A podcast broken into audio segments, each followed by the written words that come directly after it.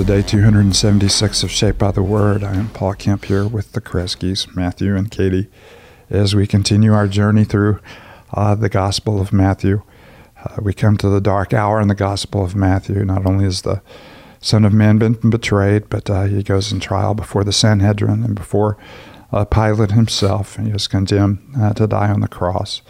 And of course, we realize that he's condemned to die not because of anything that he had done, because he bears the sins of many, uh, for the salvation of many. So while we see hope in every passage that we read, we also, as Katie you know, said a couple of days ago, mourn uh, what we see of ourself and what we see of our sin in these passages. Uh, they reveal the great love that God has for us through Christ Jesus, and also the great need that we have for a Savior. Mm-hmm. So before we uh, read the passage, as always, we realize what a precious gift it is to to be invited into the story of the Lord Jesus Christ through His Word, which reveals His heart and His character to us and invites us to know Him, invites our affections to be stirred by Him and turned away from the things of this world, and invites us anew to celebrate every good gift that we have in Him mm-hmm. through His life, His His death, and His resurrection. So before we read the passage, Katie, you mind lifting us up in mm-hmm. prayer?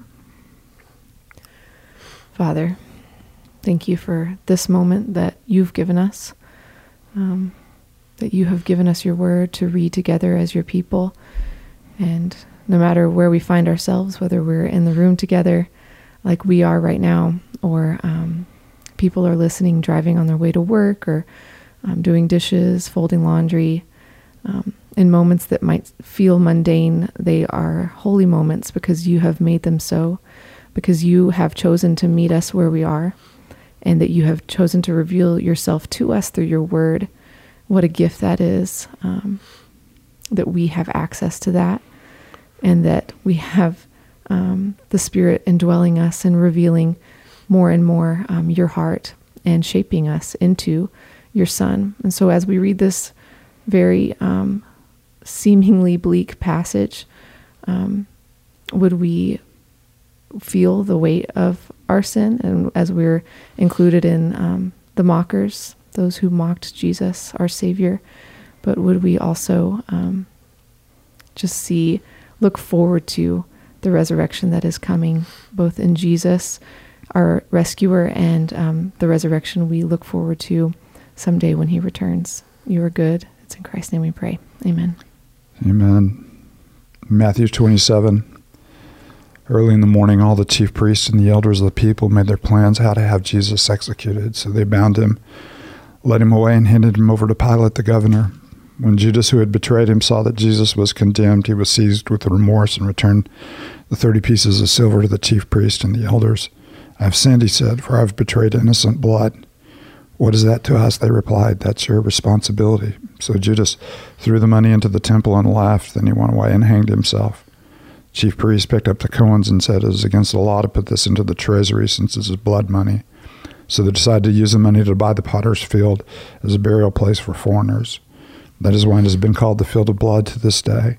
Then what was spoken by Jeremiah the prophet was fulfilled. They took the thirty pieces of silver, the price set on him by the people of Israel, and they used them to buy the potter's field, as the Lord commanded me. Meanwhile, Jesus stood before the governor, and the governor asked him, Are you the king of the Jews? You have said so, Jesus replied.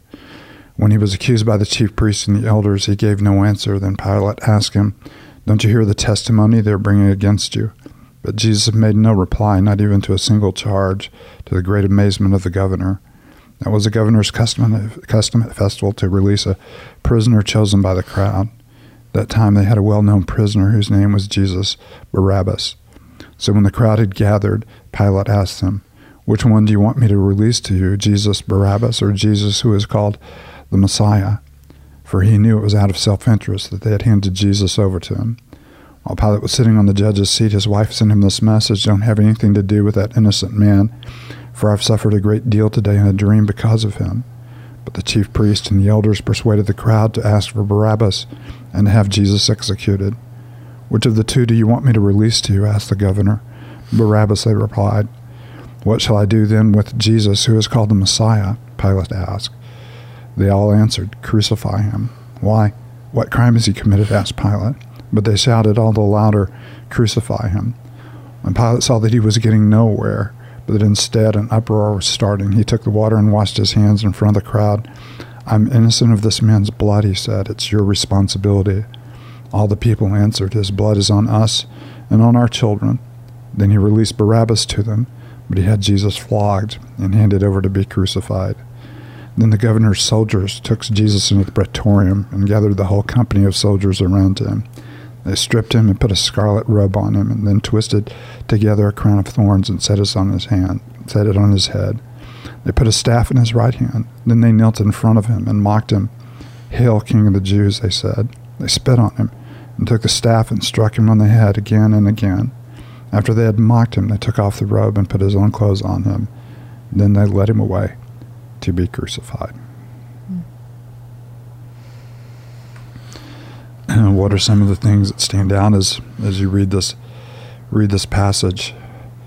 Well, it's not at the beginning, but as we were reading, I um, and and Pilate is questioning him, and he's really not responding much and and um, defending himself, and Pilate is just flabbergasted. I can can I use that word flabbergasted?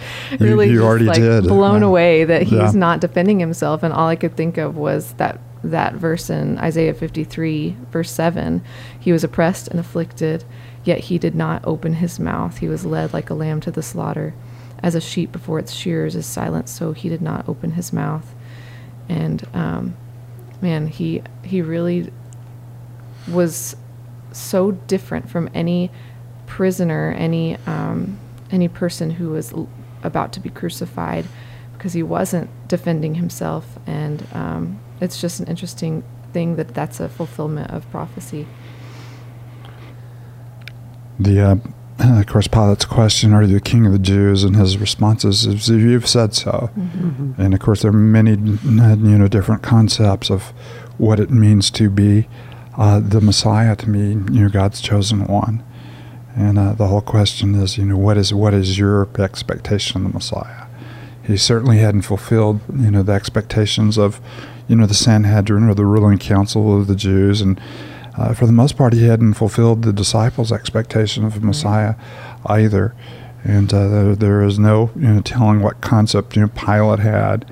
Uh, but Jesus, you know, defines Messiah in a completely, you know, different way. And of course, all of the charges are ridiculous, and and none of them were you know worthy uh, of an answer. Mm-hmm. And there's no answer that would have sufficed, even when Pilate you know tries to release him.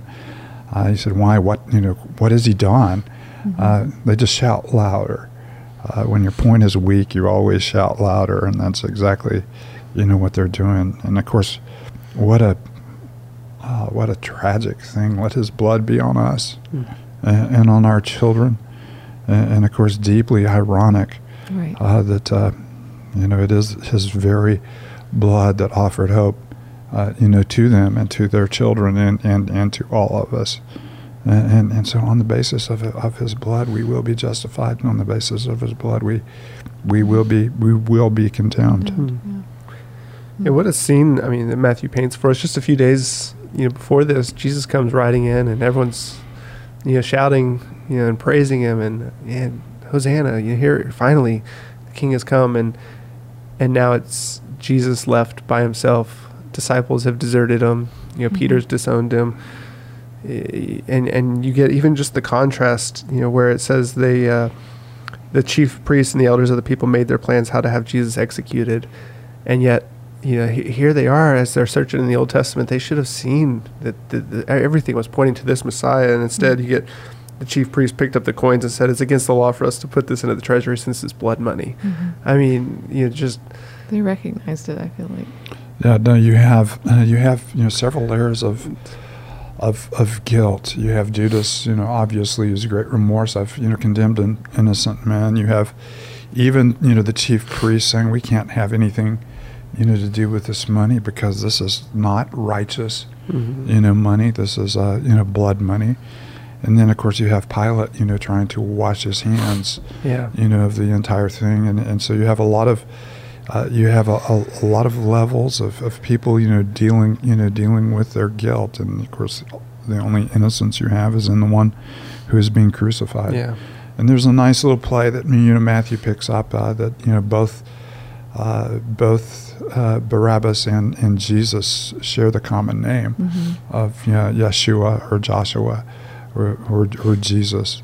And uh, would you rather have Jesus Bar Abbas, which it means son of the Father, you know, ironically, or Jesus uh, Ho Christo, Jesus the Christ, or Jesus the Messiah, or, or Jesus the Anointed One? Mm.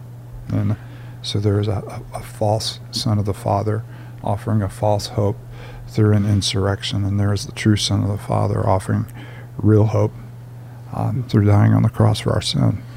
And you have an innocent one being killed and um, a guilty one being let go. Just like what a picture of us, the guilty ones, being released from our punishment because of what because of Jesus' sacrifice on our behalf.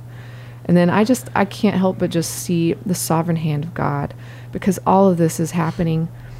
I mean, there's just so much happening and we could easily read this and just be hopeless. And, and i'm sure the disciples felt that way just so hopeless. But this is all happening at the sovereign hand of, of god. It, it was meant to happen this way and it did.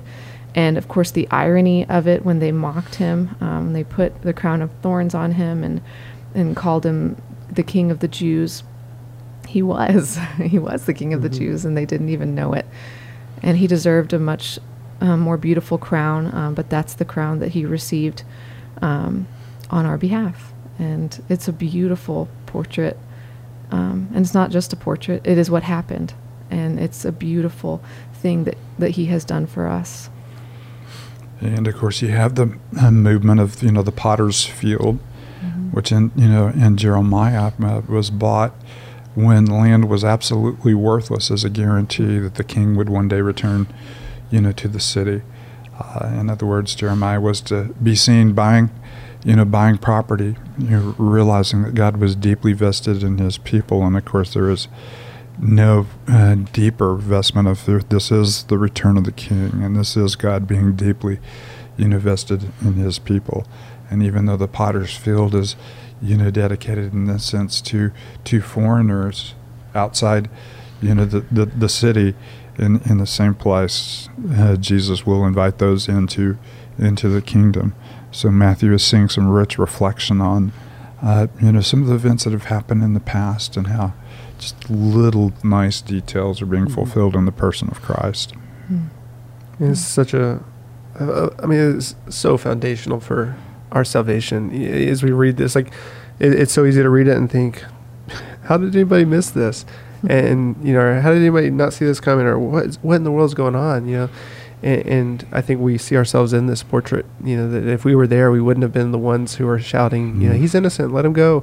We would have been probably right there along with Peter and you know disowning him, and That's the crowd right. shouting, crucify him, and and, and we have to see ourselves in that place, you know, because it, it's in that moment we see here is the innocent one accomplishing Yeah, our we're- salvation. we're- We're, we're sin- sinners. so many times revealed to be more like more like Judas, more like Peter, more like the disciples, more bent on our self-interest than you know the interest you know of the Lord Jesus Christ, and of course,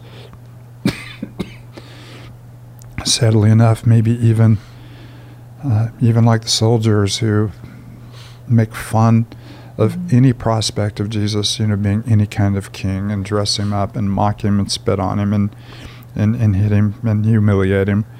And uh, you, you see the the rich irony that you know one day they will stand before him and they will see him and they will be among those like we, uh, every knee bowing and every tongue confessing that he indeed is, you know, bigger than just King of the Jews. He is Lord of the heavens and and the earth, uh, and confessing that he is Lord to the glory of God the Father. And and so our shameful, all of our shameful moments will be revealed, you know, before the cross. But for those who by grace have been touched by the blood of a cross, they will be washed away. Mm. Praise God. Yeah, uh, it's a the beauty of the cross. Mm. Matt, why don't you close us with a word of prayer? Yeah. Father, we thank you for the cross. We thank you that our salvation was secured um, there. And, and Father, as we reflect on Jesus and we reflect on this moment, would you um, would you stir in us a, a deep sense of gratitude, of hope, of certainty and security in you. Uh, Father, would you fix our eyes on Jesus and and, and remind us um, of who He is, of the hope we have in Him, the grace we have in Christ.